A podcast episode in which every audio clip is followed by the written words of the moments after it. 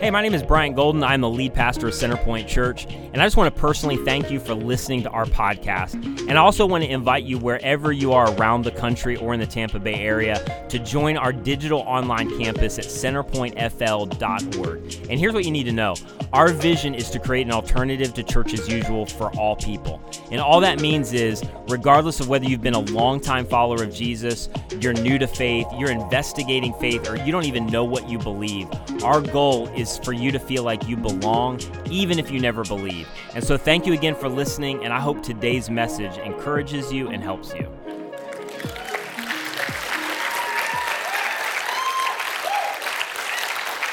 All right, you guys good? Hey, can you just give it up one more time if you've been here uh, for Bradley in that series that he brought the last three weeks? That I thought was phenomenal. So I get antsy uh, when I've been out, though, so I'm glad to be back. And just real quick, if you weren't here at the front end of the service, I know many of you have kids, and uh, how can you get anywhere on time um, with kids? So I feel you.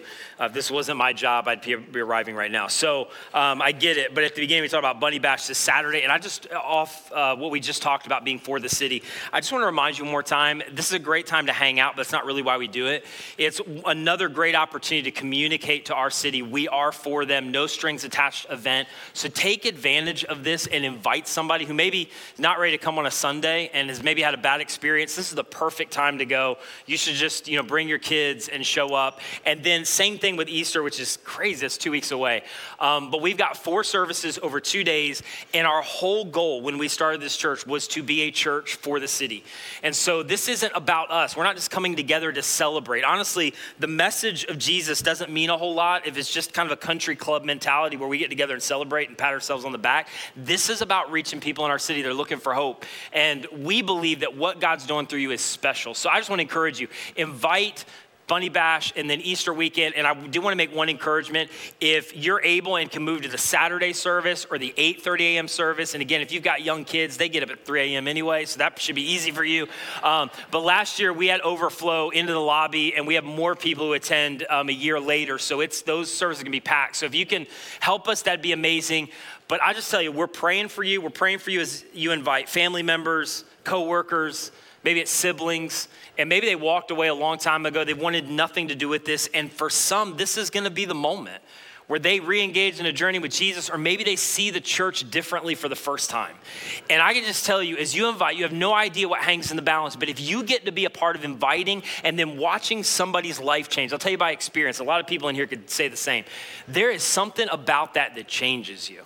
And all of a sudden, what was like ethereal becomes personal. And to kind of segue into what we're going to talk about the next two weeks. What was kind of a church I attended suddenly in that moment becomes my church. Like it becomes unbelievably personal. So, the next two weeks, that's what I want to talk about.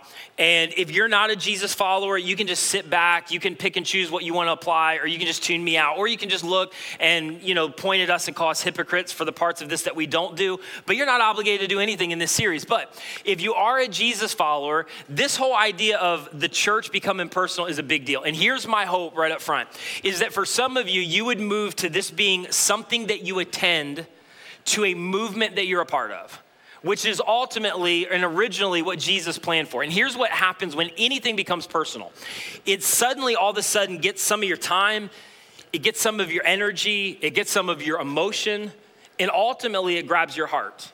Now, here, if you got kids, you kind of understand this. Um, anything that my kid gets involved in, it's kind of like my heart goes with them. So whatever they're invested in, I get invested in. Wherever they go, my heart kind of goes with them, either you know for good or for worse. Um, some of you, like your kid went off to school somewhere, um, you hated the Seminoles, and suddenly like you're rocking maroon colors, and you drop $500 on gear. You didn't even like the Seminoles for good reason, but your kid's there now, and you're invested. Sorry, um, or whatever it is, man. Like stuff that you you were not interested in at all, sudden you're interested in.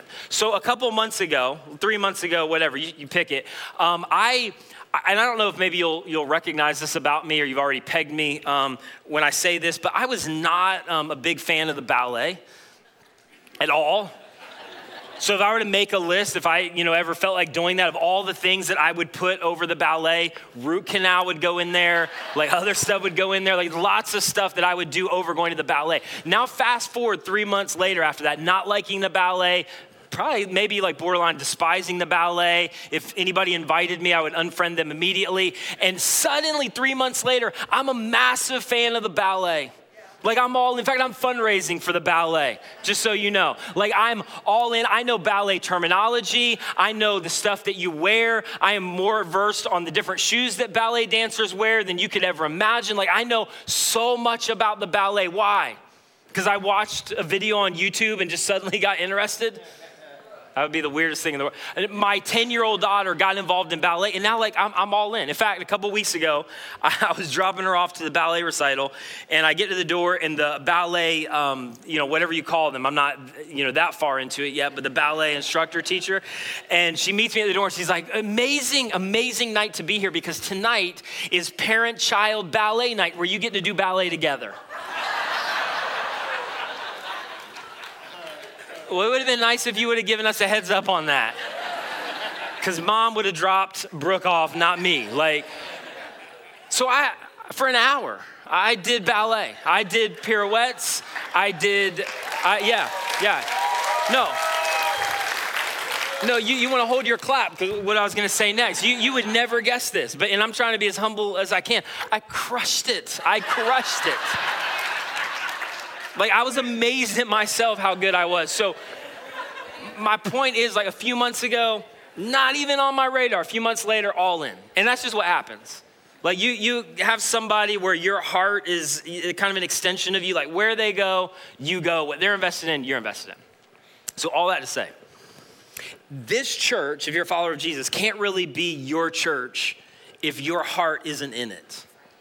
It, it just can't. And, and here's, uh, listen, when I talk about anything with the church, because I kind of live in this world and I have lots of conversations with lots of skeptics, and our church is made up a lot of that, I get the immediate reaction of some of you like, well, I don't want to be all in. I don't want to have my heart. If you had experienced what I experienced in the church, if you had been let down by leaders the way I've been let down, if you had seen what I've seen, so I get all of that. I mean, right now, kind of in the West, um, the PR for the church, not great, like overall. Over politicized, very exclusive, very insular. I mean, all the things that, that some of you have experienced. Some of you got bumped out or kicked out of the church. So I, I get all of that. But I'm not talking about maybe what many of us have experienced with the church. I'm talking about the church that Jesus launched. In a lot of cases, unfortunately, there's a difference. I'm not talking about the church where it's like, hey, get your junk together and come. I'm talking about Jesus' invitation of come and Jesus can transform any heart before he transforms behavior. I'm talking about the church that was actually constructed for everybody every ethnic group, every race, every background. Every, every, no matter what you're coming with. I'm talking about what Jesus initially launched when he was on a hillside to go, My grace is abundant for everybody who comes, and the church is supposed to be my reflection in any community, in any city. I want you to go rep me. And when the church is centered around that idea, the idea of Jesus, where everybody is invited in and Jesus is the lead story, God can do something extraordinary through that. And the church is never going to be your church if it doesn't have your heart. So, real quick to back up, um, here's the thing though, when we talk about anything related to the heart, is uh, you almost never hear anybody talk about um, directing your heart. Everybody always talks about following your heart. Now, here's the thing that I don't. I think you already know, but I'm just going to say it anyway. Your heart is dangerous. And I'm not just talking about 16 year old you, I'm talking about 46 year old you, or 36 or 26 or whatever age you are. Your, following your heart led you into 24 months and no payments and 30% interest. And you wish you could follow your heart back on out of that, right? like your heart led you into stuff where now if you could go back, you would unmeet those people that your heart led you toward. You would undate some people in that season where you were just following your heart. Yeah, did you just be honest?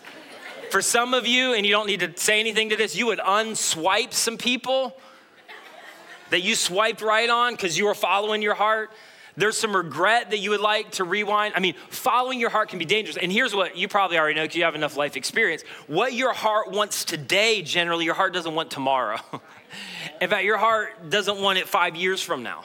So following your heart super dangerous. And so Jesus actually says, I want you to spend way less time following your heart and I want you to spend a lot more time managing the direction of your heart. And that's within your control. And by the way, attached to your heart are so many other things we don't think about. That's, that's the part of you that's your will, your emotions, your desires, all of that stuff that in a lot of cases leads to peace or no peace, fulfillment or no fulfillment, discontentment or contentment. So, what you do with your heart, it matters. Where you direct your heart, it matters. Now, here's the other part of what Jesus said, though, that like we're all on board with that. Like, okay, so tell me how. And then what Jesus says next, we're, we're not huge fans of.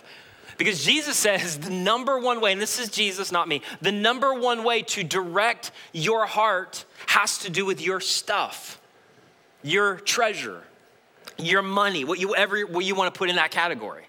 And again, that group I spoke to at the beginning that's kind of skeptical, you're like, oh, there it is, I'm out. And I get it. So here's, let me just give you a heads up because I don't ever want to be accused of being a shady preacher.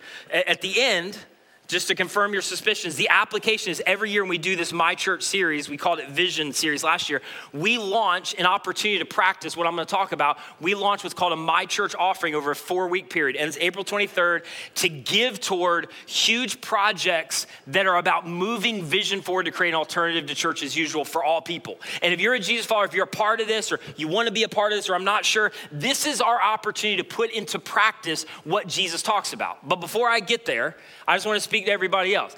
And I make fun of this every time I talk about anything with generosity, but I mean it. Some of you come every week, you listen every week, you tune in on radio, whatever it is, and I talk about stuff, and you don't do anything that I say. And so just make this another one of those Sundays if you're nervous, all right?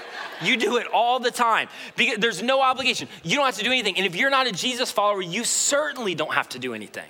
But I'm just, I'm just telling you, what God desires to do through the local church, even if it's hard for you to believe because your experience has been so bad, is extraordinary. And we can't really say we are for the people of our city and community if our heart is not in it. And I didn't make this up. Jesus said the number one way to direct your heart is your stuff. And it's not just about what it's going to do in the lives of other people, which is significant. We're coming around that idea. But it's about what it has the opportunity to do in you. And I get it. You have no, for some of you, have no reason to trust me. But I'm just telling you, this is not about something from you, it's about something for you because Jesus knew that what you decide to pre decide on in regard to where you attach your heart in a healthy way, it at the end of the day is going to determine your level of peace. It's going to determine your level of fulfillment. It's going to determine your level of contentment or discontentment with your life. And so, if you're skeptical, here's what I tell you listen to me for the first two thirds, and then I'll tell you when to tune out. Just don't leave because it'll be disruptive, and then I'll see you next week for part two. So, I'm giving you an out because the first two thirds may still help you, and then you don't have to do anything with this. But here's how Jesus said it in Matthew chapter 6, verse 21. You still with me? Okay. For where your treasure is, this is a pretty famous verse. You may know it even if you haven't hung around the church. For where your treasure is, there your what? Heart will be also. Now, that doesn't mean anything to some of you because you're like, whatever. Jesus said, I think Jesus is a good teacher, but he's not going to direct you know what I do and how I invest my stuff and spend my life. So I, I, get that. Here's why I believe this, just real quick. If you're trying to figure all this out, or you're listening via radio and you're, you're trying to figure out what you believe about Jesus, the only reason I believe this is not because the Bible says. Shockingly, maybe to some of you, the Bible would mean nothing if not for what Jesus did in history.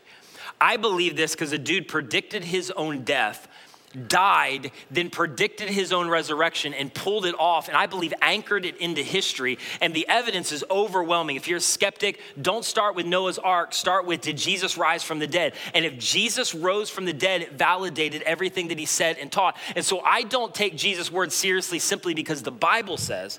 I take Jesus' word seriously because dude predicted his own death and resurrection and pulled it off. And anybody who's able to do that, to be intellectually honest, you have to take seriously whatever whatever they say. That's why we follow Jesus. So when Jesus says this, I'm taking it to heart because Jesus rose from the dead. For where your treasure is, there your heart will be also. Meaning, where your heart goes, your stuff automatically follows it. You don't even have to be a Jesus follower, that's just a life thing. And wherever your heart goes, your stuff goes, wherever your stuff goes, your heart goes, which can be positive and negative. So here's really the question to start with Do you like, if you were to just in 30 seconds to evaluate your life. Do you like what currently has your heart? Or what's on the top three list of what has your heart? And here's how you know what do you tend to worry about the most? And some of those things are good because I worry about my kids. They should be on my top three list. But, but if you were to kind of make a list, what are the things you worry about the most? What are the things that you tend to be most anxious over? What's the stuff that gets your time and your energy and some of your emotion and some of your preoccupation?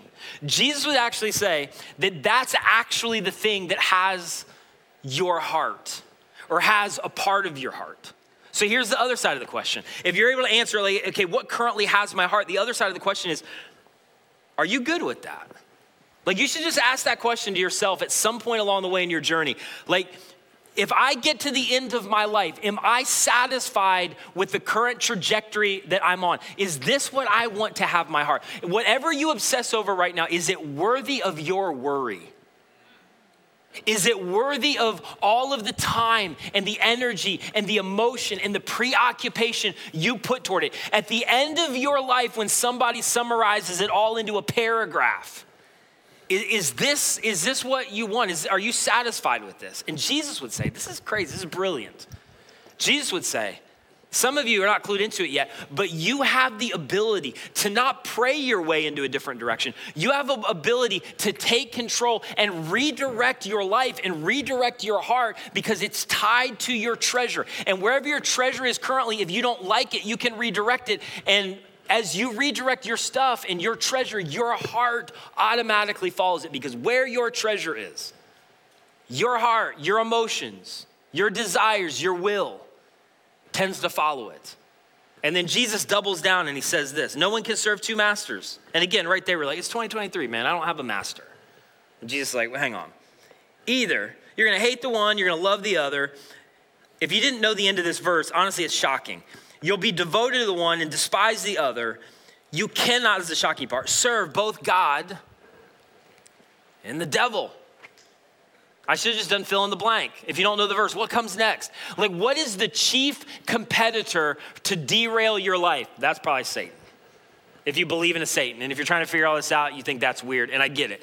But the chief competitor to derail your life or to steal your peace or to lead you toward discontentment or get you to misalign with what God has for your life, well, certainly that's something massive in terms of what's culture and it's all the evil people out there, or it's the people who don't vote the same way as me, or it's the devil or the Satan. And some of you equate people who don't vote like you, like the devil or Satan. So whatever it is, like whatever's out there is the thing that has the potential to disrupt my life. And Jesus Jesus boils it down to this this is the dichotomy. This is what is at war in you more than anything else God, this is crazy, and your stuff. Greek word mammon, which just includes kind of everything your money, the money you have, the money you don't have, the acquisition you want, the acquisition that you're paying off, the stuff that you're pursuing, the things that you're concerned about. Like it includes all of that stuff. And so Jesus will say this Your stuff is not wrong. We'll come to that in a second. It is not bad. In fact, a lot of the stuff that you're trying to acquire or pursue or you're concerned about, they're the marks of God on you. God's actually given that stuff to you. They're pursuits that God wants you to go after. But you just need to know this, even if you don't do anything with it. The chief competitor for your heart, the chief competitor for your devotion is your stuff. Your preoccupation with the acquisition of, the pursuit of, your concern over. Jesus is like, you may not know it, but the chief competitor for your heart are all of those things. Now, here's where like we don't really resonate with this because immediately everybody thinks this is somebody else. You're like, okay, I get it. I maybe I even agree with it. Um, and I've seen people like that. I know them. I could call them out if you wanted me to. But I don't, not me. I don't have a master, and I'm not devoted to my stuff. Like there's people that are devoted to their stuff pretty off the rails. That's not me. You're like, I don't even have enough stuff. In fact, some of you are like, I wish Jesus would test me. Like, just give me the test of enough stuff and just see how I do. Like, just just try me, right? But you're like, I have a truck with 300,000 miles on it. Uh, I'm, you know, I'm a sophomore and have no money. Like, I'm eating ramen noodles every. Like, I don't even have enough to be devoted to my stuff. And Jesus steps into that to go, no, no, no, no. This has nothing to do with how much you have. Because here's what devotion is in this context devotion is preoccupation with the acquisition of, preoccupation with the pursuit of, preoccupation with the concern over. And you can seek to acquire or to pursue or to be concerned about, whether you're at poverty level or whether you're making 250,000 a year. It doesn't matter. This is about devotion to. And if you were to measure and a lot of us to measure our devotion to our stuff like we measure devotion to anything else, we would have to maybe conclude that we are at least pretty devoted to our stuff. We are pretty preoccupied with acquiring, upgrading, saving, holding on to, concerned about, worried about, time, energy. And Jesus would say, that's what you're devoted to. And just so you know, it has the potential to master your life.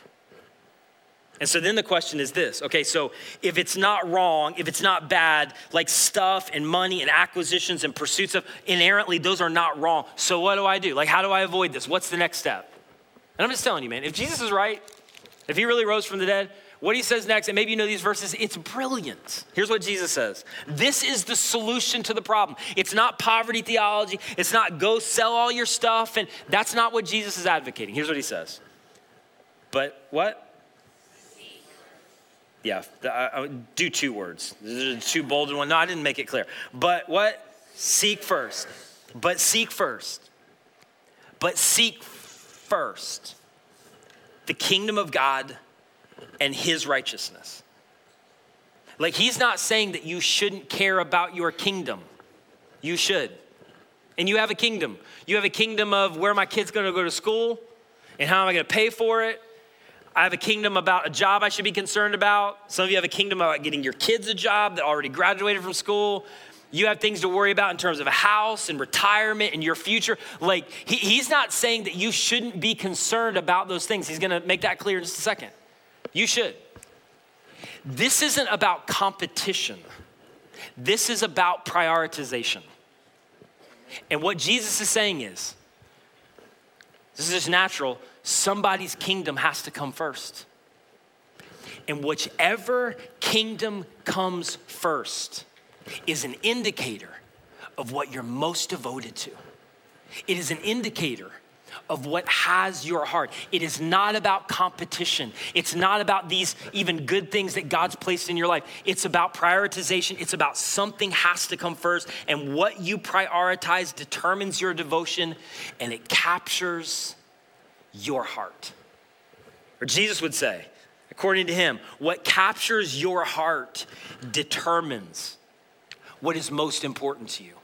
Not what you say is most important to you. What gets your devotion that by default gets your heart. That is what's most important to you. And Jesus says, I want you to worry about your stuff. We'll get to that in a second. But I want you to prioritize and seek first my kingdom and my righteousness. And if you're not a Jesus follower, you can tune this out. You don't have to do anything with this. But if you're a Jesus follower, this is at the heart of our message. Like, this is what it's all about. You, if you want to know what God's others first kingdom look like, watch Jesus who came to planet Earth and in a culture of might made right and get yours, and the gods didn't care about people. Jesus touched down on planet Earth to go, no, no, I'm introducing a brand new kingdom, a subversive kingdom, an upside down kingdom that now says, I'm a savior and I'm a king, but rather than demand you wash my feet, I'm gonna wash your feet. I'm going to do something different. I'm introducing an others first kingdom. And if you want to know what that kingdom looks like, watch Jesus. And if you want to know what righteousness look like, watch Jesus. Who willingly and confidently faced down the cross and died the most excruciating death imaginable for your sake and for my sake as this ultimate demonstration to the world. If you want to know what God is like, and if you want to know how God feels about you, watch Jesus who gave up his life for the very for the very people who had the opportunity of rejecting him. And now he says to the world, I'm inviting you into an others first kingdom, into a different kind of righteousness where you go second and everybody else goes first because you serve a savior Savior who gave up his life for you. And now he is ushering in a brand new kingdom for the sake of the world around you. And that's what you've been called to. And then within weeks, after that display of unbelievable sacrifice and love, Jesus is on a hillside after his resurrection. And he's with a band of misfits with no education and no money. And he looks them in the eye and he says, Mark it down. I will build my church. And the gates of death and hell are not going to be able to stop it. And it'll be dysfunctional through parts of history. And there will be the Inquisitions and there'll be the Crusades. And you'll meet some idiot Christians. And you'll be let down by leaders. And it'll be over politicized and it'll look nothing like what Jesus intended for it. And it'll lose sight of the fact that it is a message for all people, multi ethnic, multicultural, socioeconomically diverse, multi generational. It is a movement to the world. All of those things are going to happen, but there is always going to be a remnant that's going to center itself around Jesus. And my church will last because I've promised that it will overcome death, it will overcome hell, it'll overcome the hell of the sin that you're carrying, it'll overcome the hell of dysfunction, it will overcome the hell of terrible Christians who have tarnished the name of Jesus, it will overcome the hell of addiction. Nothing is going to be able to stop my movement when it's on mission around Jesus because I promised I will build my church and nothing, nothing will stop it.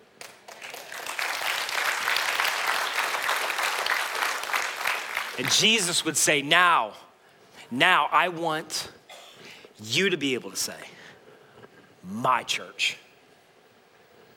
Not because it's not dysfunctional, it is, but because I've given you something to do in your generation and in your community and, and in your city to rep me. And whether you recognize it or not, part of me ushering in my other's first kingdom and showing people what righteousness really looks like was to be the church on mission in every generation, repping Jesus.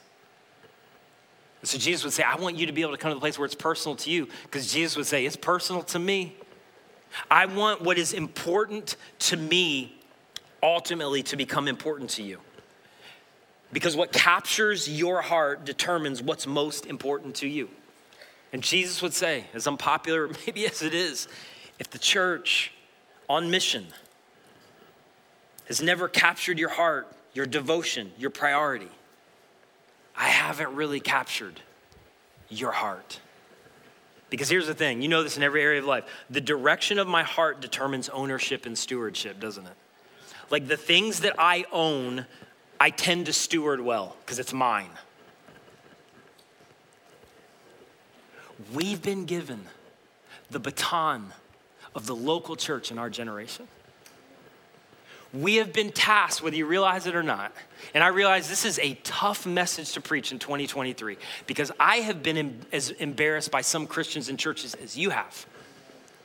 But we have been given the stewardship of this movement that Jesus said was the body of Christ in cities and communities. That literally, do, do you understand this? The church is to represent Jesus' body and Jesus' life.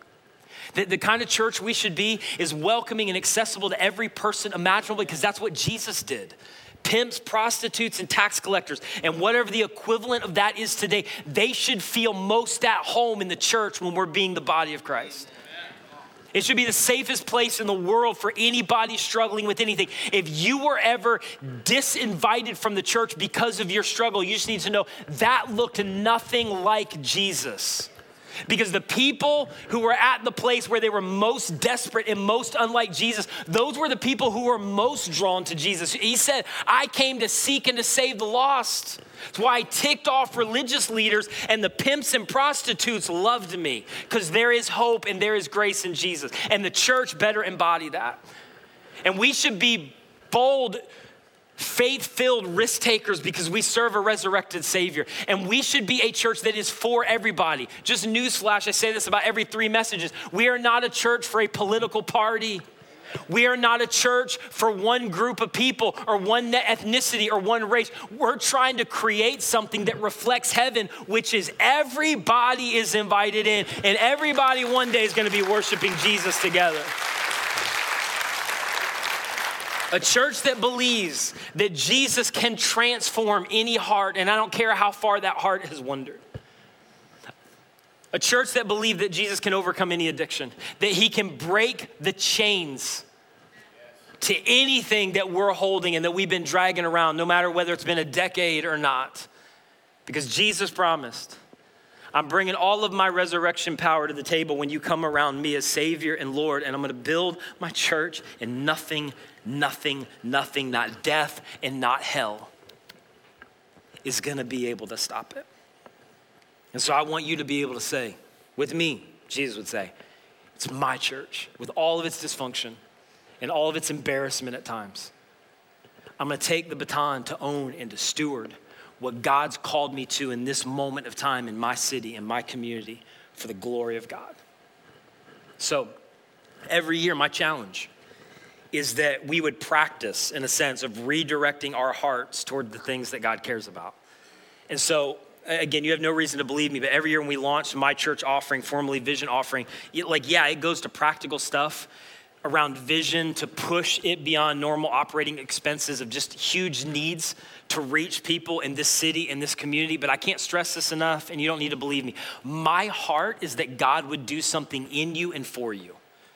Like, Jesus is good. Jesus doesn't need anything from us. Like, Jesus is gonna retire well. Like, he's fine. The reason Jesus talks about this is because he understands what, what happens when we surrender at the level of what a lot of times is our perceived security and identity, which is our stuff.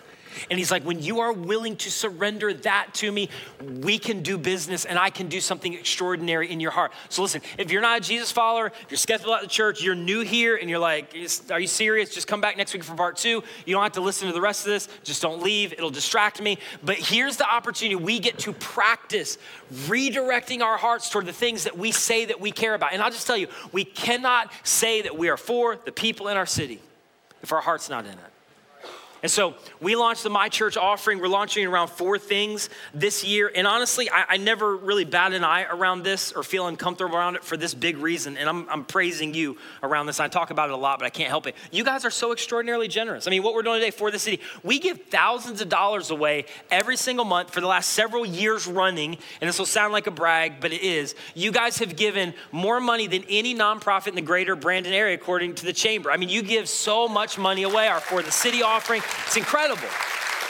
So it's easy to go like, you're doing something so significant in the community, but there's a couple things that we need to move forward between now and the end of this will be April 23rd, which will be our offering Sunday. The first one is a phase two of our CC Kids um, renovation retrofit. And I'll tell you two things that one of these has just popped up that we hadn't really planned on. Um, our kids are growing at an incredible rate. So March and June are the lowest months of the year, um, attendance wise, just in terms of rhythm. And our kids just keep coming. I mean, lot of you guys don't come in March. I don't know where they're coming from. I don't know if they're walking here. But generally, young churches um, that are reaching a lot of young families, the, the equivalent of adult attendance on a weekend will be about 25 to 30%. Ours consistently, since January, a little bit before, is 50% equivalent every single week in terms of the number of kids. That is off the charts.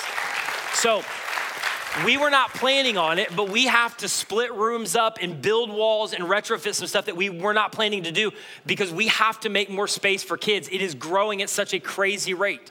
And so that's the first thing. The second thing is we still have a sound treatment we have to do with our kids. That building was not designed for what we do. Our leaders are incredible. It's not their fault, it's the building's fault. But I got a chance to walk through there for several weeks when I was not preaching, and we have got to do something about that soon because it is so loud the decibel level in some of those rooms are, just, are crazy. So we got to handle that. And I've said this over and over again what's the faith of the next generation worth? Amen. We've spent hundreds of thousands of dollars on our kids because the faith of the next generation is worth everything. And if they can avoid some of the trauma that we've, we've, we've experienced and they can grow up loving the local church. I got up today, my six year old is like, I can't wait to come to church. That's everything. In fact, some I've heard this from parents over and over again the last few weeks. They've come, they're pretty new here, and they're like, we can't miss a Sunday. And they say it kind of disgustingly because they, uh, they wanted to miss a Sunday. We're like, we're not, we're not every week people.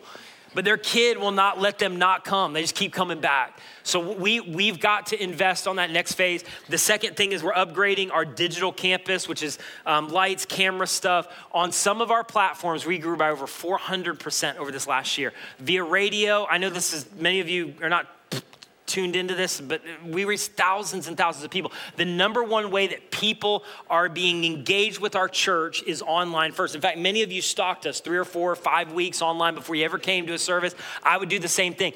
The reach that we are having is incredible. And every time since COVID we've been able to upgrade it, we immediately reach more people.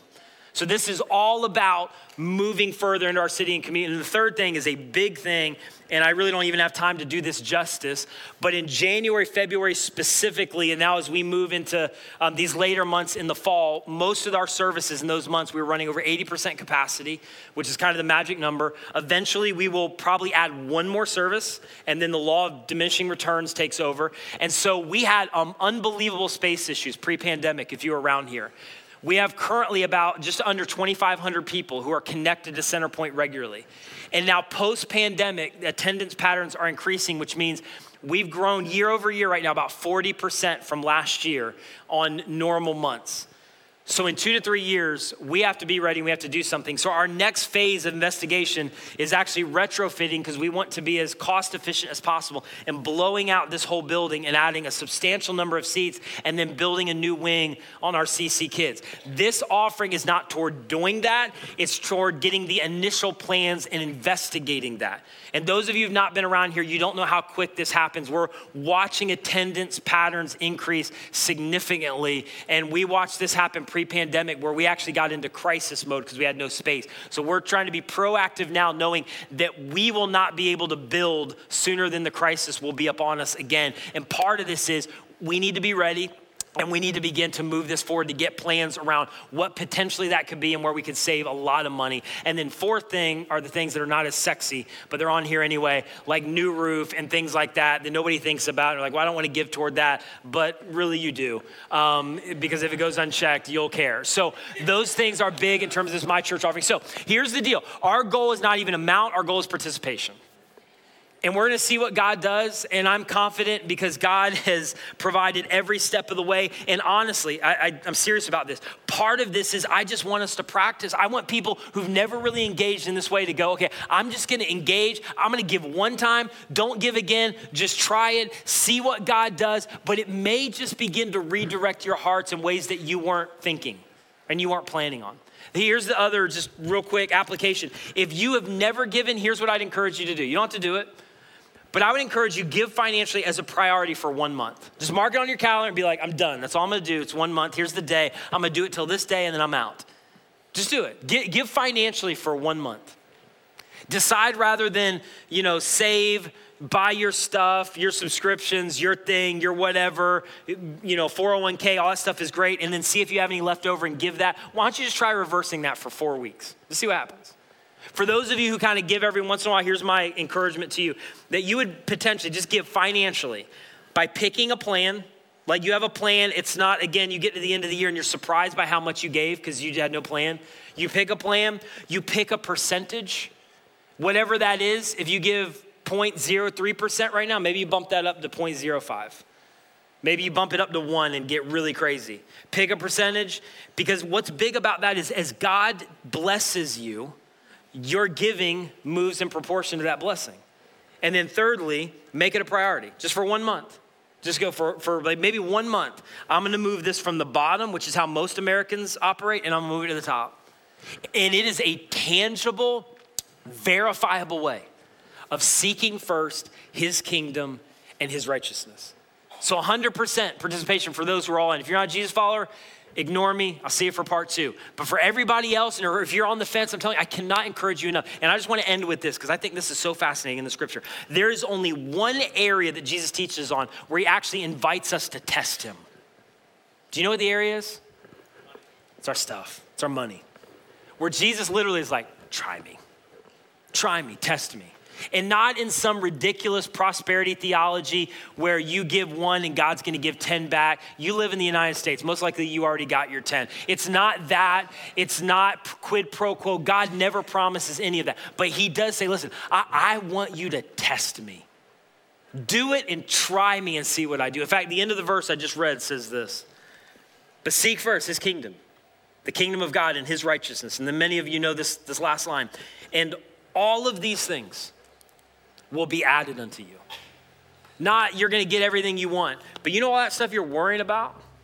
You know all the stuff that you're preoccupied with, the acquiring, the the upgrading, the you know whatever it is that's next, the time, the energy, the emotion.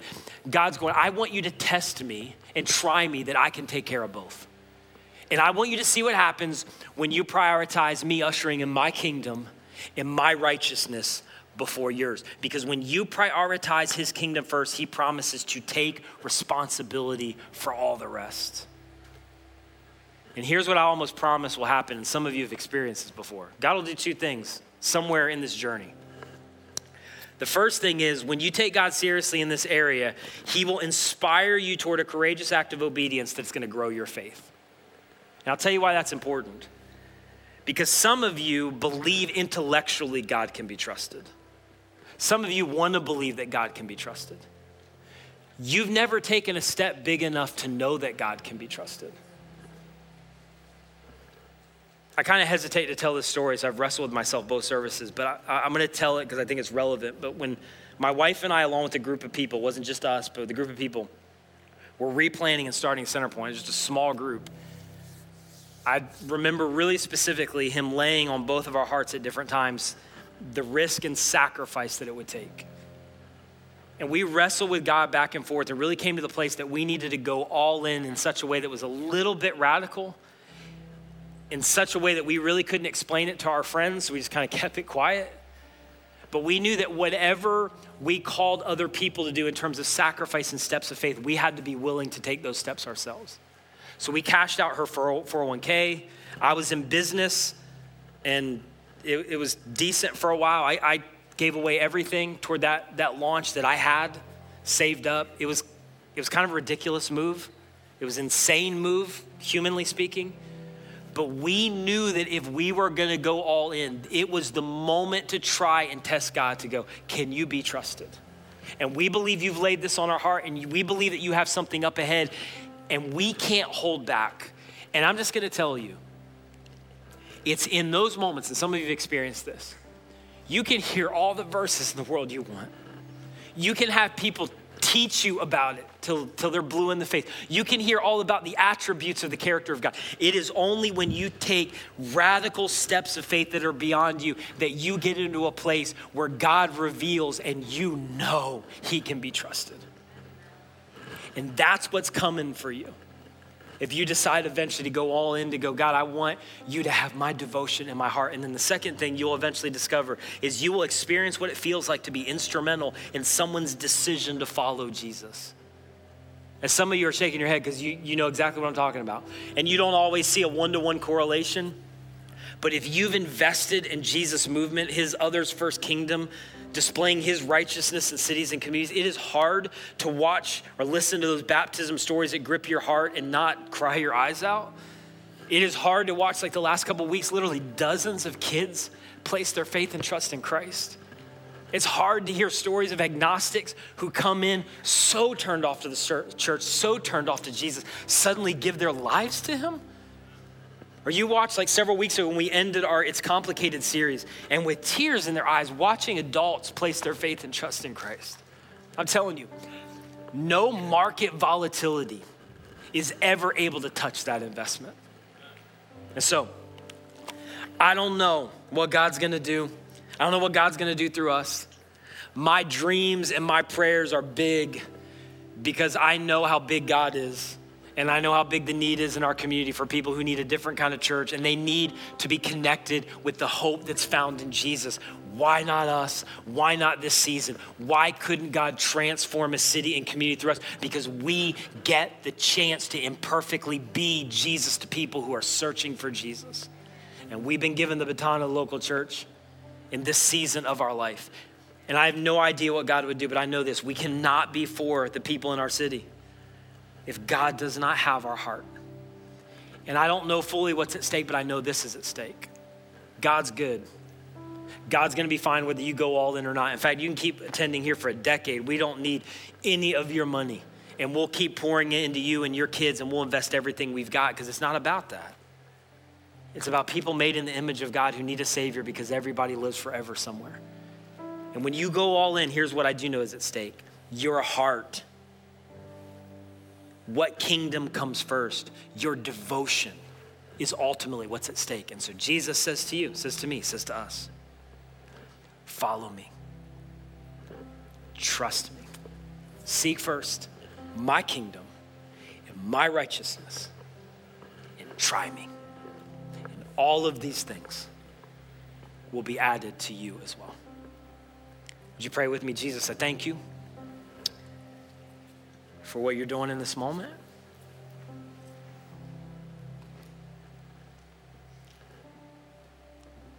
I thank you that even if a church has caused us to wonder, or leadership has caused us to wonder, or a bad experience has caused us to wonder, we never have to wonder about you. Anybody who dies for you, he's for you. And so I pray that regardless of maybe where this lands, depending on our background, is that you would just cut through all of the noise by the power of your spirit and that we would be able to somehow fix our eyes on Jesus and what Jesus is inviting us into and the fact that Jesus can be trusted. And so do your thing in us individually and as our in our church. That God, our prayer, and I pray that maybe hundreds would join us in this, would be that God, we want to give you our devotion. We want to give you our heart and we want to trust you with all the rest. And we pray this in Jesus' incredible name. Amen. Thank you so much for listening. If you enjoyed this message or have been impacted by Centerpoint Church in any way, would you consider helping us out in one of two ways? First, if you would just spread the word, share this message with your friends, family. Maybe you could go rate and review our podcast on your favorite podcast catcher, but this helps us so much more than you know. And secondly, this ministry is supported by people like you through their financial generosity. And so if you've been impacted by any of these messages, would you consider giving to support the mission and vision of Centerpoint to see people reach with the radical grace of Jesus? You can give today on our website at centerpointfl.org. And again, that's centerpointfl.org.